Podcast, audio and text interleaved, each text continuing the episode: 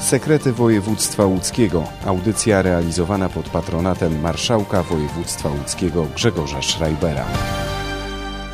Witamy w programie. Stulecie województwa łódzkiego to dobra okazja, by przypomnieć, jak ono powstawało w kontekście odradzającej się państwowości, ale też idealny moment, by przybliżyć szereg o nim ciekawostek. A łódzkie w swe stulecie ma się czym pochwalić. I o tym będziemy w tej audycji opowiadali. Dziś kilka słów o tym, jak rok 1918 i przejmowanie władzy od Niemców wyglądało w Sieradzu. W tym mieście doszło m.in. do potyczki na dworcu kolejowym. Przyszedł dzień 12 listopada.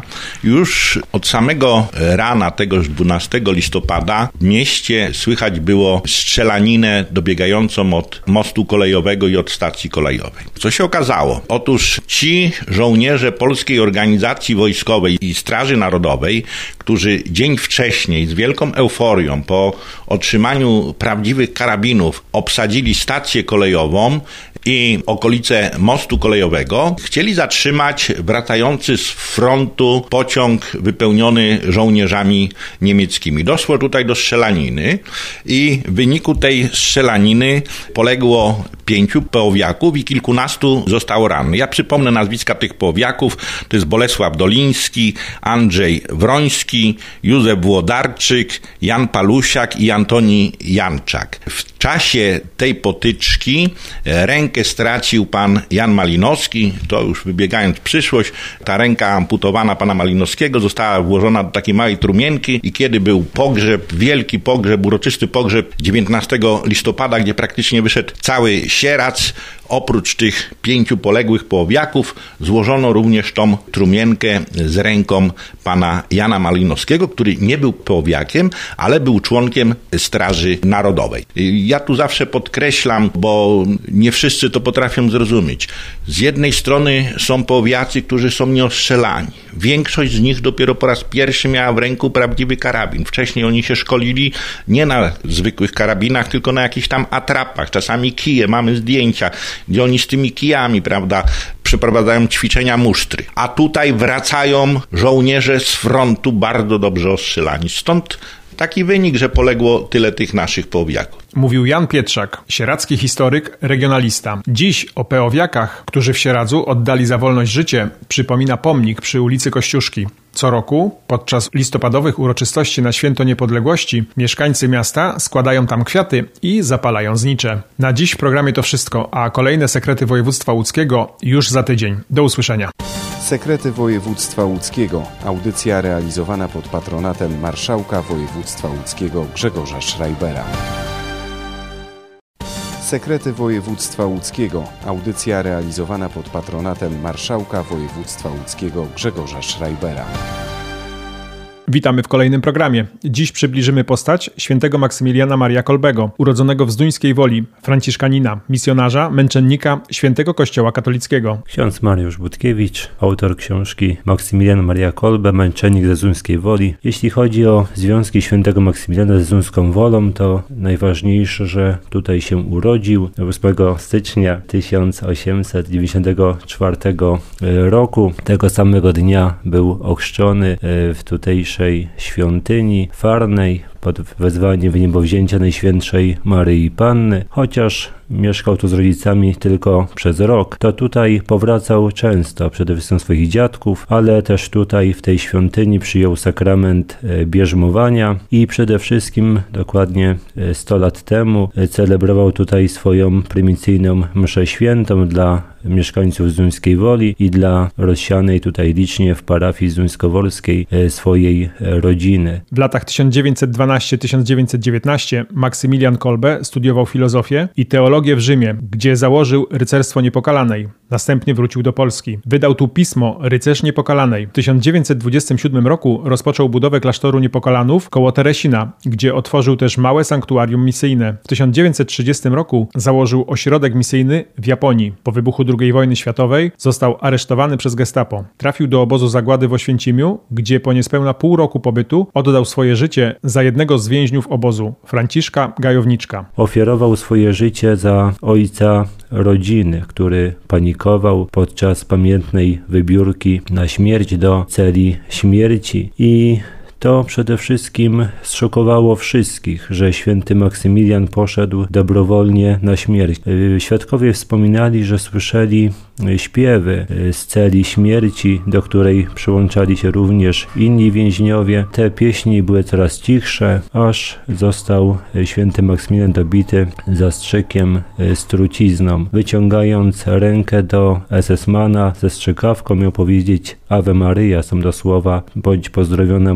Odnoszą się również do łacińskiej wersji modlitwy Zdrowaś Mario, Ave Maria, gracia plena. I tak zakończył święty Maksymilian życie, przede wszystkim jako e, męczennik. 10 października 1971 roku Maksymilian Maria Kolbe został beatyfikowany przez papieża Jana Pawła II, a 6 lutego 1998 roku stolica apostolska uznała świętego patronem miasta Zduńska Wola. Na dziś w programie to wszystko. Na kolejne sekrety województwa łódzkiego zapraszamy już za tydzień. Sekrety województwa łódzkiego. Audycja realizowana pod patronatem marszałka województwa łódzkiego Grzegorza Schreibera. Sekrety województwa łódzkiego. Audycja realizowana pod patronatem marszałka województwa łódzkiego Grzegorza Schreibera. Witamy w programie. Dziś Sierac i jedna z najbardziej charakterystycznych budowli w tym mieście. To most wantowy nad rzeką Wartą, który w tym roku obchodzi swe 40-lecie. Przez te cztery dekady obiekt dorobił się różnych nazw, bo sieradzanie określają go również jako Biały Most, Plażowy Most bądź Most Zakochanych. Mówi Piotr Olczyk, bloger i miłośnik sierackich konstrukcji mostowych. To jest most, który już ma 40 lat, a do tej pory jest posiadaczem z jednego z najdłuższych przęseł podwieszonych w Polsce. Jest to most, który został wybudowany w 79 roku, czyli jako siódmy w Polsce był mostem podwieszonym. No, na tamte czasy było to coś niesamowitego, bo nasza inżynieria troszkę raczkowała, po wojnie było ciężko, ale daliśmy radę, budowaliśmy mosty podwieszone, wszystko było w porządku.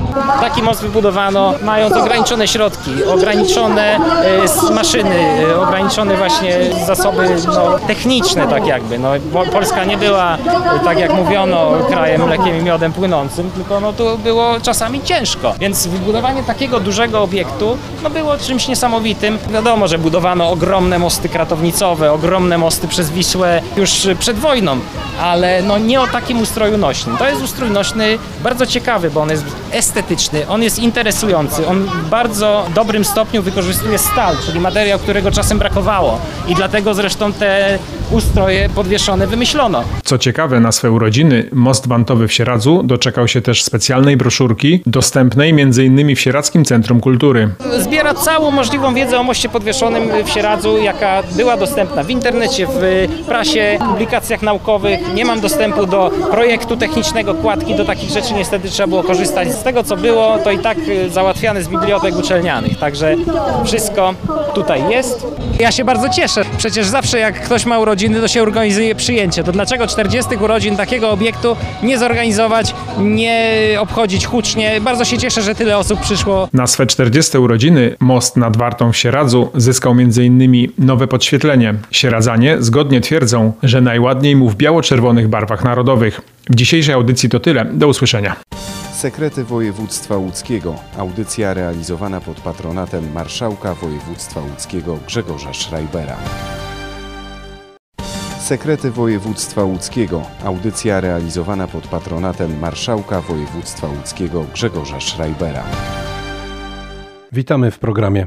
Dziś przybliżymy postaci Kazimierza Kałużewskiego i Juliusza Sylli. Ci dwaj bohaterscy kolejarze z osiedla Karsznice w Zduńskiej Woli w trakcie II wojny światowej działali w ruchu oporu. Sabotowali niemieckie transporty wojskowe. Kazimierz Kałużewski pochodził z samej Zduńskiej Woli, z ulicy Łaskiej. Był pracownikiem warsztatów kolejowych, tak jak Juliusz Sylla byli kolejarzami. Tomasz Polkowski, dyrektor Muzeum Historii Miasta Zduńska Wola. To też trzeba powiedzieć e, wyraźnie, że kolejarze przed wojną e, w ramach e, funkcjonującego kolejowego przysposobienia wojskowego byli też przygotowywani na wypadek konfliktu zbrojnego. W zasadzie od 1939 roku zaczęto tworzyć e, zręby konspiracji w, w i od samego początku była to konspiracja bojowa. W ogóle magistrala węglowa była bardzo istotną linią kolejową, dlatego że Niemcy sprowadzali rudę żelaza ze Szwecji, przewozili ją do e, hut śląskich, jak i również e, przez węzeł karsznicki przechodziły transporty kolejowe. Stąd Karsznice, które przed wojną były parowozownią, więc zajmowały się konserwacją i naprawą wyprawą parowozów stały się w pewnym momencie bardzo ważną placówką dywersyjną, dlatego że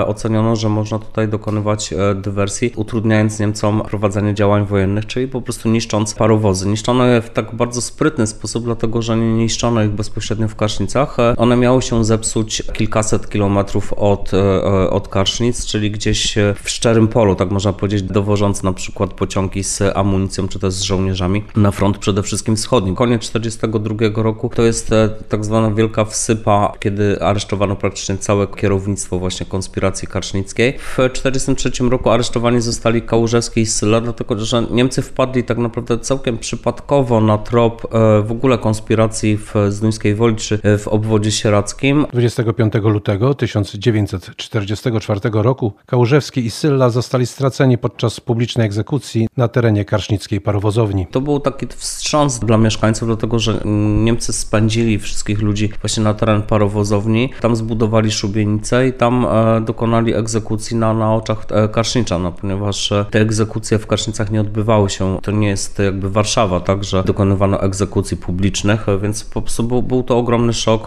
dla, dla mieszkańców. Stąd po wojnie ufundowano pomnik na placu. Zresztą, co ciekawe, Plac Zwycięstwa nazywał się Placem Wolności. Po przyłączeniu Karsznic do Duńskiej Woli zmieniono tą nazwę, dlatego że tutaj już Plac Wolności istniał. Wybudowano pomnik ku czci właśnie Kałużewskiego Syli oraz prawie 30 kolejarzy, którzy zginęli w obozach koncentracyjnych. Dodajmy, że Kazimierz Kałużewski i Juliusz Sylla są patronami zespołu szkół w zuńskowolskich Karsznicach. Ich imionami nazwano też dwie ulice znajdujące się na tym osiedlu. W dzisiejszym programie to wszystko. Do usłyszenia za tydzień.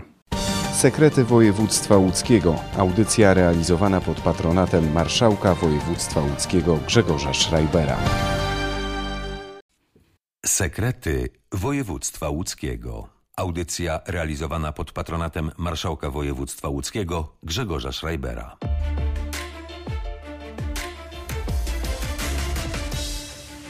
Wojciech Muzal, witam i zapraszam do wsi Kalinowa w powiecie sieradzkim, gdzie można przekonać się, że tytułowy Straszny Dwór z opery Stanisława Moniuszki istnieje. Po zabytku oprowadza mnie Sławomir Przybyłek z firmy, której własnością jest pałac. To jest właśnie ten dworek, w którym zgodnie z historią przebywał y, między innymi nasz wielki twórca Stanisław Moniuszko.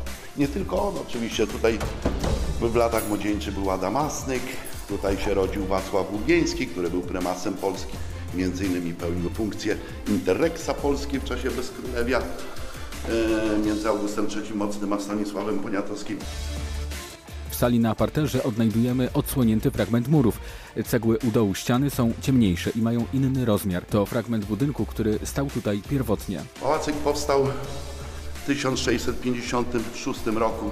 Został wybudowany i w tym pałacyku e, pierwszymi właścicielami był ród Łubieński, znany dla Polski. Najważniejsze miejsce w tym pałacu to które to będzie? W tej chwili ten pałacyk przeszedł różne koleje losu. E, w czasie II wojny światowej był tutaj szpital polowy Wehrmachtu. Po II wojnie światowej była tutaj szkoła podstawowa dla okolicznych dzieci. Po tej szkole do pałacyku e, weszła spółka, wtedy było Państwowe Gospodarstwo Rolne, stacja hodowli roślin Kalinowa. Został zaadoptowany pod potrzeby najpierw no, szpitala, później dzieci, czyli klasy i biura dla spółki. I to, co widzimy wewnątrz, nie jest to, co zgodnie z pierwowzorem E, powstało.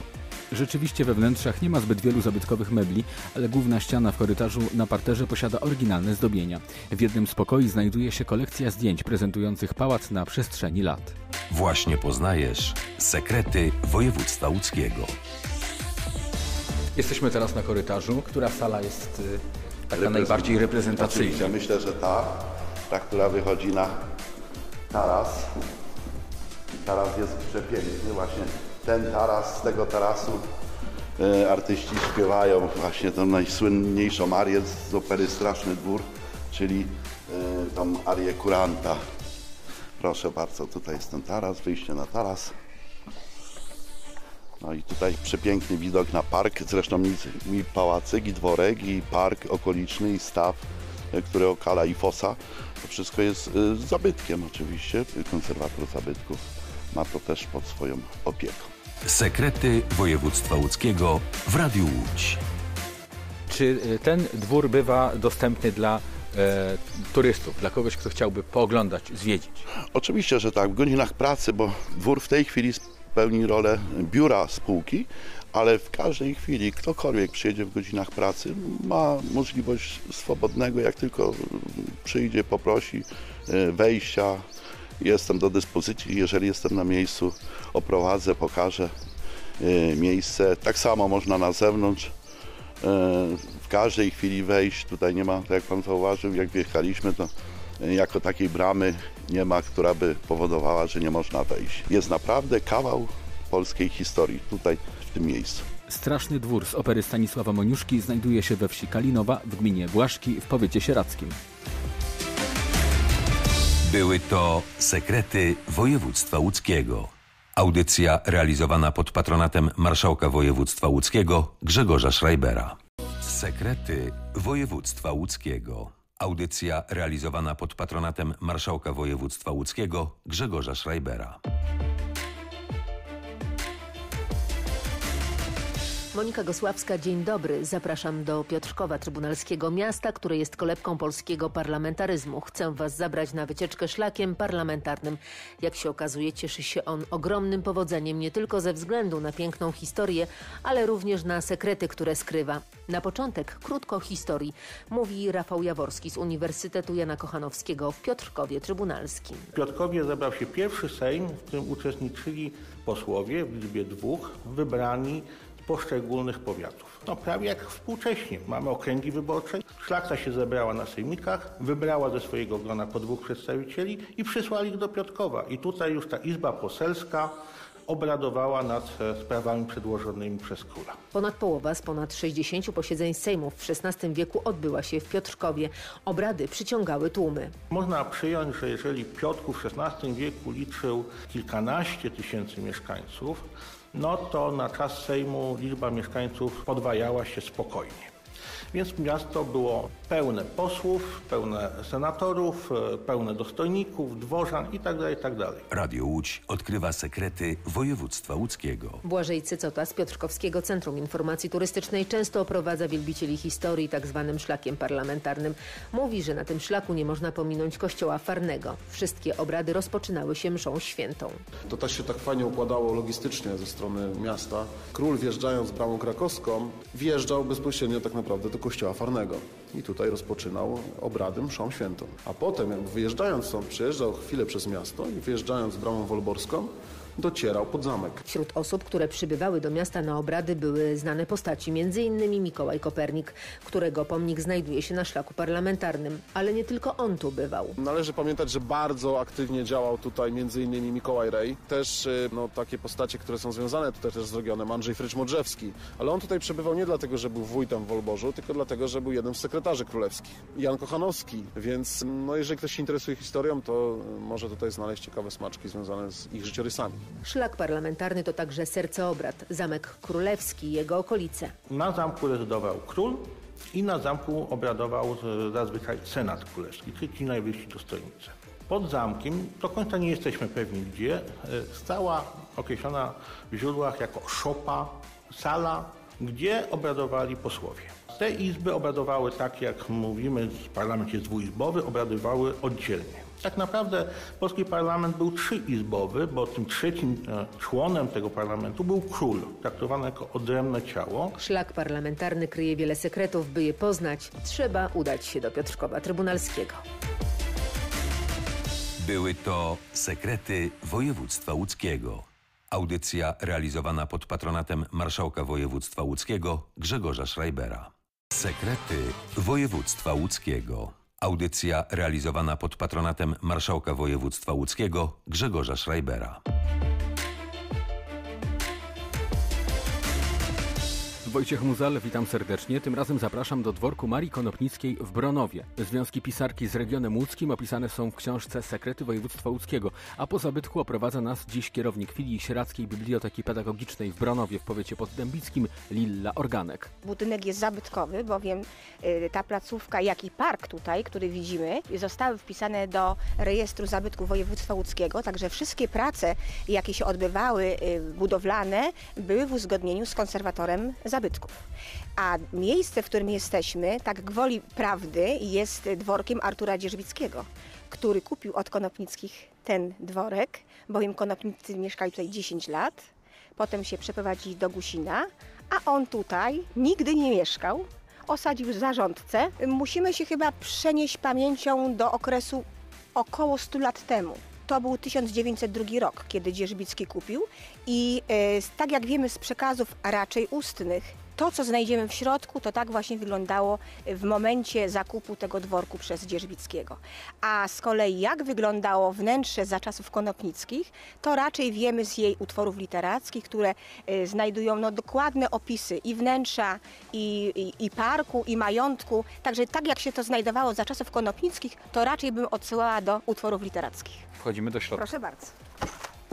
Gdybyśmy się troszeczkę cofnęli do lat 60., to z inicjatywy pani profesor Sławińskiej, polonistki mm, Poddębickiego Gimnazjum, utworzono kącik pamięci konopnickiej. I właściwie to jej zawdzięczamy odkrycie konopnickiej tutaj na tym na tej ziemi poddębickiej. I wszelkie pamiątki, które później pokażę, pamiątki, właściwie kserówki, zdjęcia, ale moc, moc jednak wiadomości i materiałów to właśnie zgromadziła pani profesor Sławińska. I druga izba, Izba Zbiorów Oświatowych, powstała w 1994 roku, bowiem kiedy rozwiązano szkołę, no, zastanawiano się, co tutaj z tym miejscem zrobić, no bo przecież nie można było tak tego zostawić, bo okazało się, że jest to miejsce no, bardzo, bardzo społecznie potrzebne. I utworzono Muzeum Oświatowe, Muzeum Zbiorów Oświatowych. A w 2000 roku placówka ta stała się filią Biblioteki Pedagogicznej, którą zarządcą jest Urząd Marszałkowski w Łodzi do dzisiaj. Sekrety województwa łódzkiego w Radiu Łódź. A teraz, proszę Państwa, jesteśmy y, w tym miejscu, w takich dwóch salonikach, które myślę, że są ozdobą tego miejsca, bo wprawdzie te dwa miejsca są wyposażone autentyczne meble XIX-wieczne, ale one raczej przypominają klimat tamtych lat. Nie są meblami pochodzącymi z domu konopnickich. Tutaj ten mały salonik, ja nazywam to tak sympatycznie salonikiem kawowym, to żeśmy stworzyli właśnie po modernizacji dworku. No i przyzna Pan, że y, dość udanie nam się tutaj to wszystko jakoś złożyło i nawet powiem, że czasami gościmy tutaj przy kawie y, różnych gości. Także zdarza się, że z kimś siedzimy tutaj, rozmawiamy również o Marii Konopnickiej, ale nie tylko. Również o jej związkach z innymi pisarzami, bo przecież znała bez liku, prawda? W tamtej epoce utrzymywała kontakty. To my pijemy kawkę, rozmawiamy o poważnych tematach literackich i nie tylko, a tam w oddali widzimy turystów, którzy zwiedzają dworek. Także to tak pięknie wszystko współgra i niektórzy mówią, że to jest jedno z niewielu miejsc, które jakby żyje takim prawdziwym życiem. Na ścianach powieszono portrety Jana Kochanowskiego, księdza Kordeckiego, króla Jana III Sobieskiego, a także oczywiście kilka wizerunków samej Marii Konopnickiej. Dworek w Bronowie w powiecie pozdębickim czynny jest od poniedziałku do soboty od 9 do 15. Były to Sekrety województwa łódzkiego. Audycja realizowana pod patronatem marszałka województwa łódzkiego Grzegorza Schreibera. Sekrety województwa łódzkiego. Audycja realizowana pod patronatem marszałka województwa łódzkiego Grzegorza Schreibera.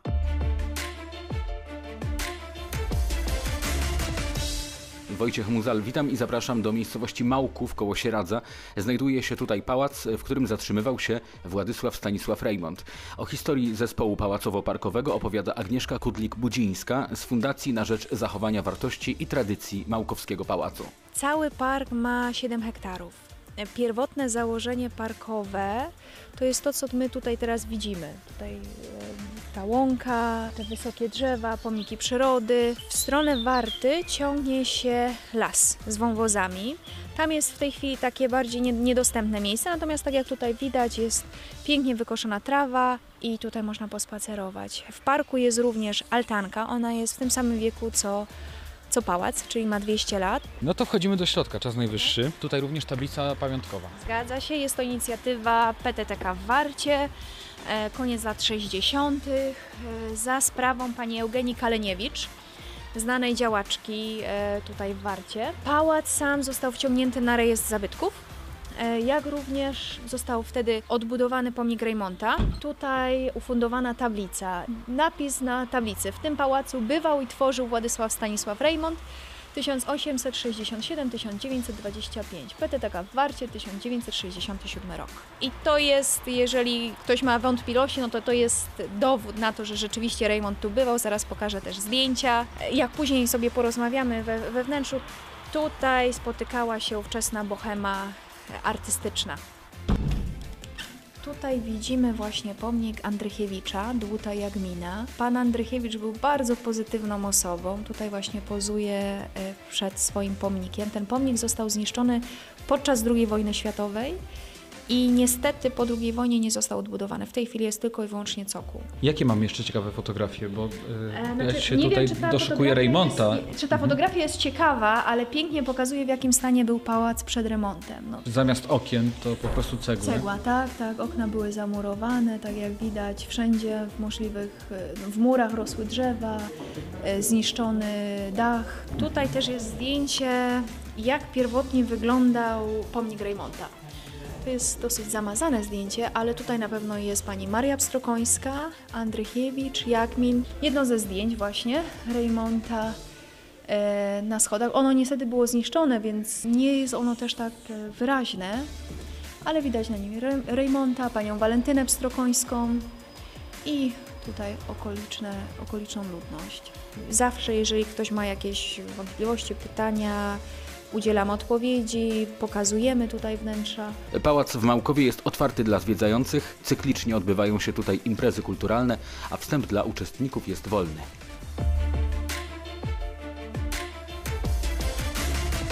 Były to Sekrety Województwa Łódzkiego. Audycja realizowana pod patronatem Marszałka Województwa Łódzkiego Grzegorza Schreibera.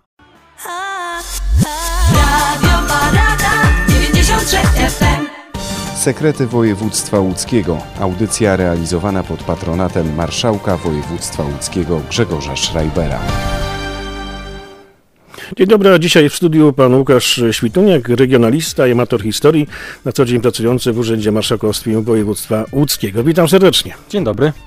Dzisiaj będziemy mówić o powstaniu województwa łódzkiego, to już równe 100 lat temu. Jakie wówczas ziemie obejmowało województwo? Województwo łódzkie obejmowało e, okolice, najbliższe okolice Łodzi, e, praktycznie oprócz Tomaszowa Mazowieckiego, Opoczna, tych części e, południowo-wschodnich, to nie różniło się zbytnio e, dzisiejszym kształtem.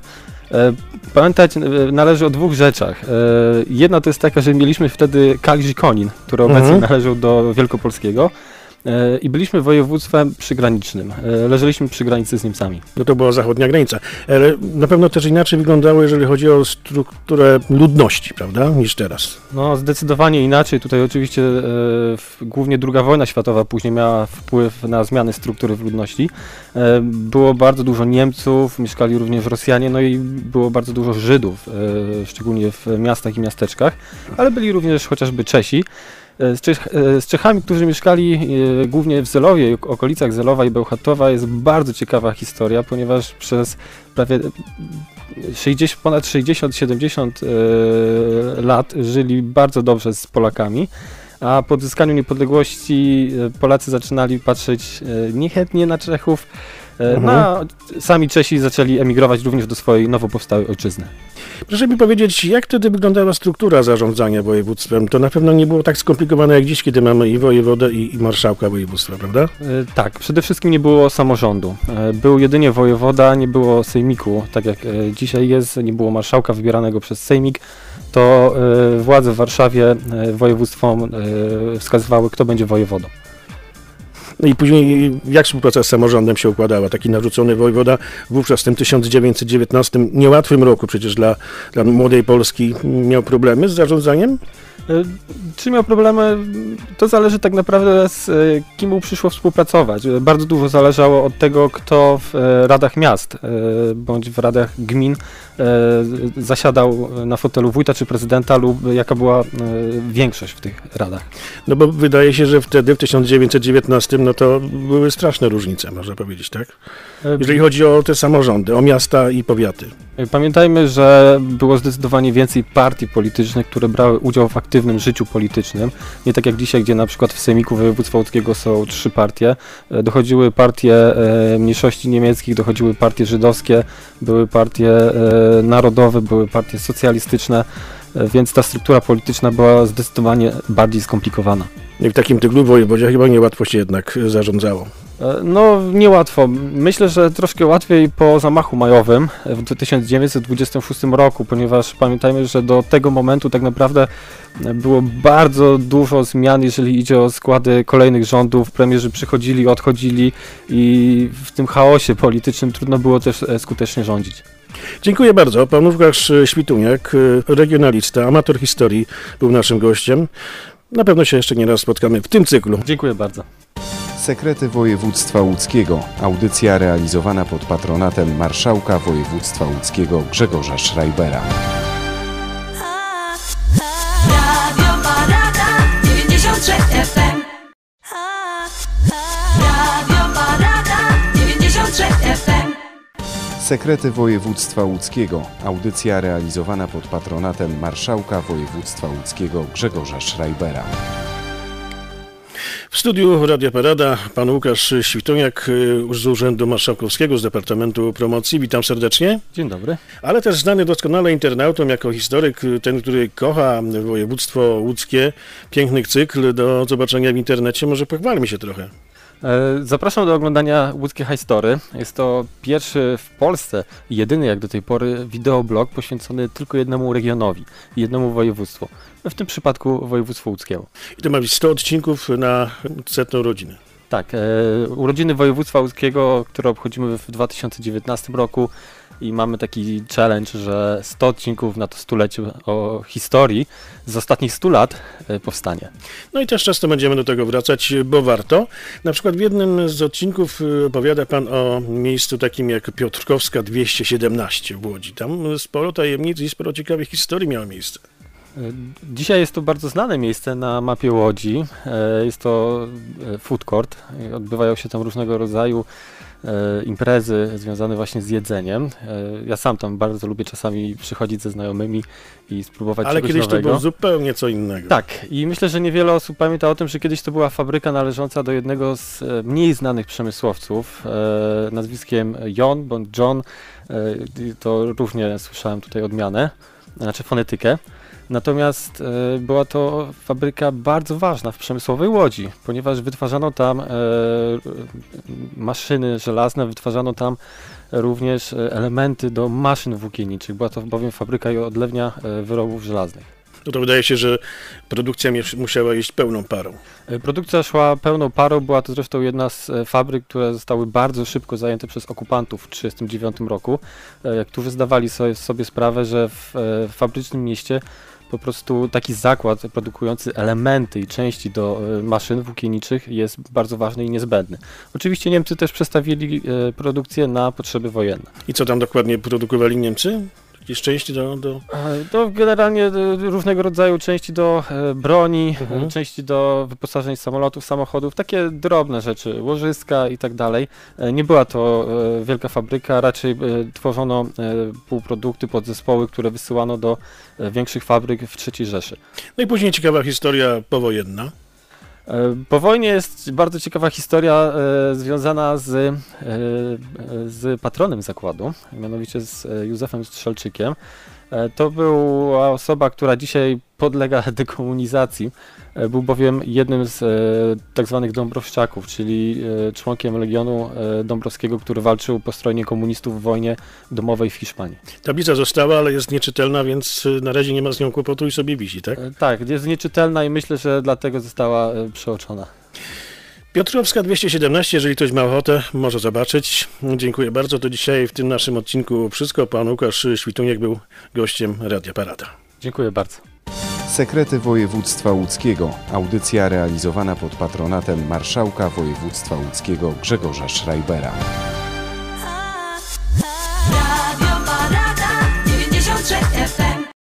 Sekrety województwa łódzkiego. Audycja realizowana pod patronatem marszałka województwa łódzkiego Grzegorza Schreibera.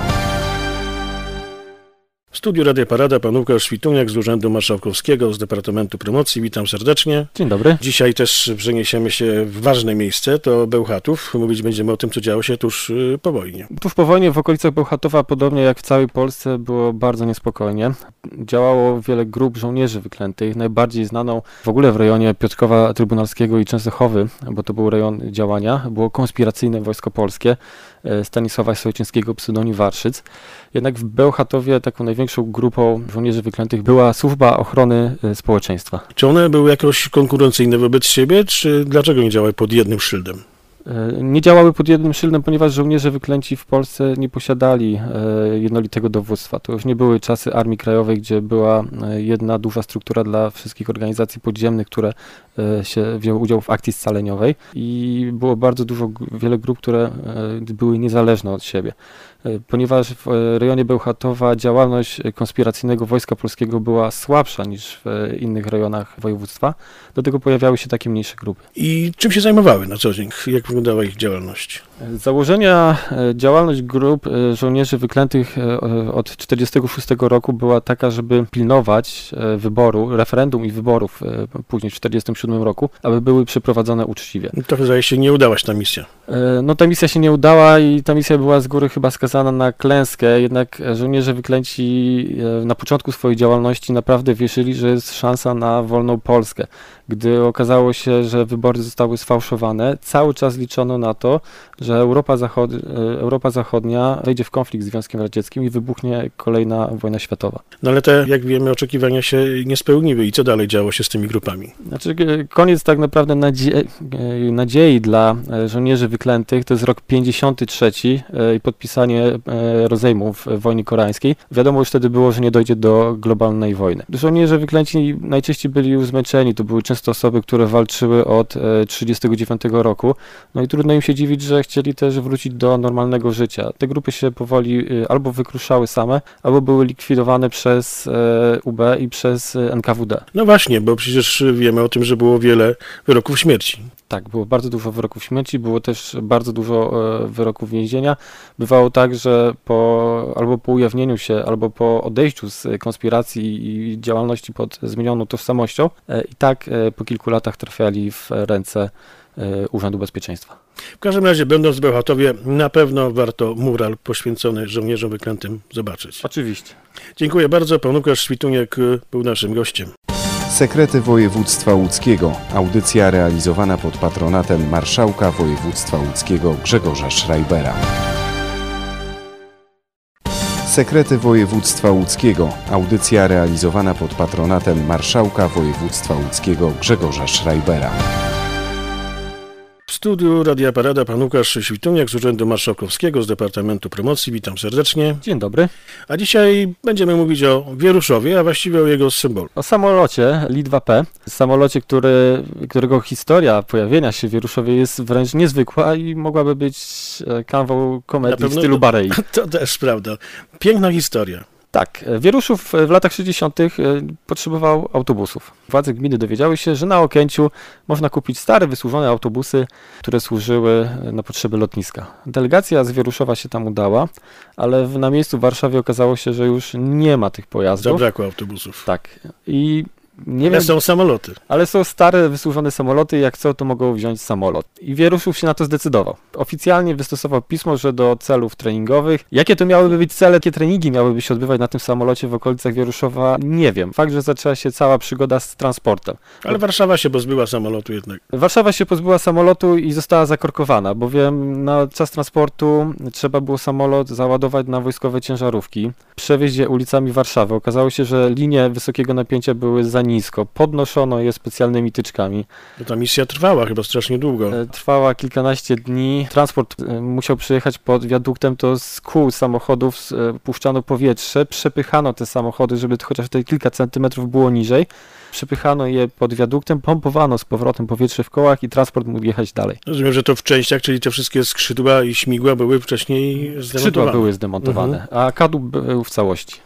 To też nic dziwnego, że tak to długo trwało. No ale w końcu udało się dotrzeć na miejsce i co? No i była wielka feta, mieszkaniec się bardzo spodobał. e, Taki... Złożono go z powrotem. Tak, e, postawiono, wszystko było ładnie, zorganizowano wielkie otwarcie, były nawet media, po czym zauważono, że nikt nie ma zielonego pojęcia, po co w ogóle ten dalej? samolot jest i co dalej z nim zrobić. Ale historia mówi, że, że było to miejsce rozrywek też. E, Tak, przekształcono go na kawiarnię. Samolot stoi bowiem przy ruinach dawnego zamku, przy reliktach dawnego zamku i obok znajdowała się niegdyś restauracja zamkowa. I taka to była historia z jednego z symboli Wieruszowa. Dziękuję bardzo za tę opowieść. Dziękuję bardzo. Pan Łukasz Śwituniak był naszym gościem.